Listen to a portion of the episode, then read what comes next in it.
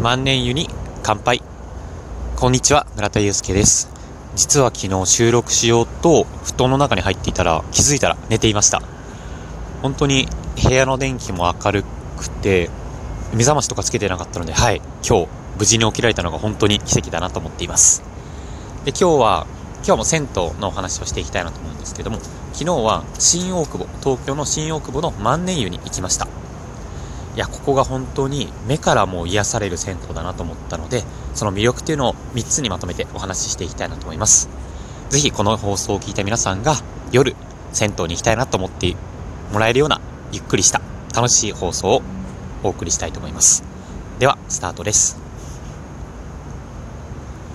まず万年湯というのが東京の新大久保の駅から徒歩、まあ、10分もないかな、まあ、10分ぐらいのところにある銭湯です。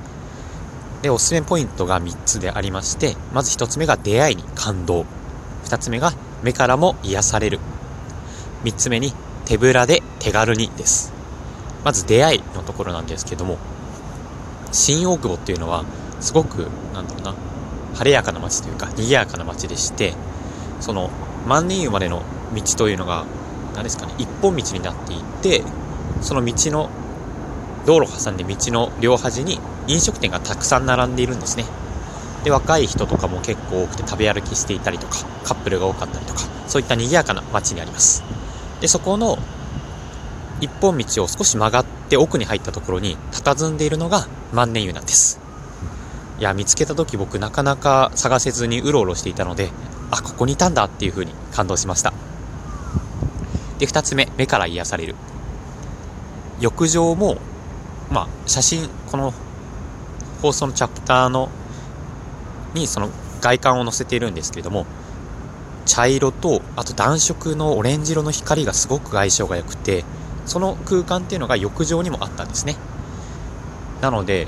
まあ浴場でこうやってぼーっと光とか見ていると癒されました。そして癒されるだけじゃなくてなぜか僕は台湾の夜夜市、うん、を思い浮かべていて、まあ、行ったことはないんですけれどもそういった風になんか幻想的な雰囲気になれるのが万人湯だなと思います。3つ目手ぶらで手軽に。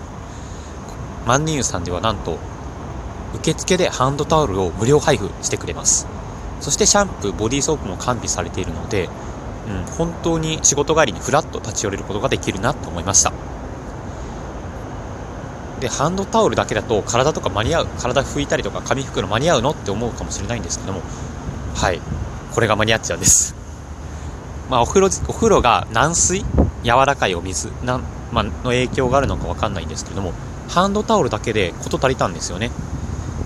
うん、お湯から上がった後もそんな濡れてるっていう印象ではなくてなんか染み込んでるって感じがあったので、まあ、そういった影響があるのかなと思いました。是非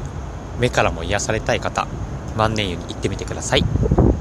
本日はちょっと外で収録しているのでお聞きづらい部分あるかもしれませんがご了承いただけると嬉しいです。では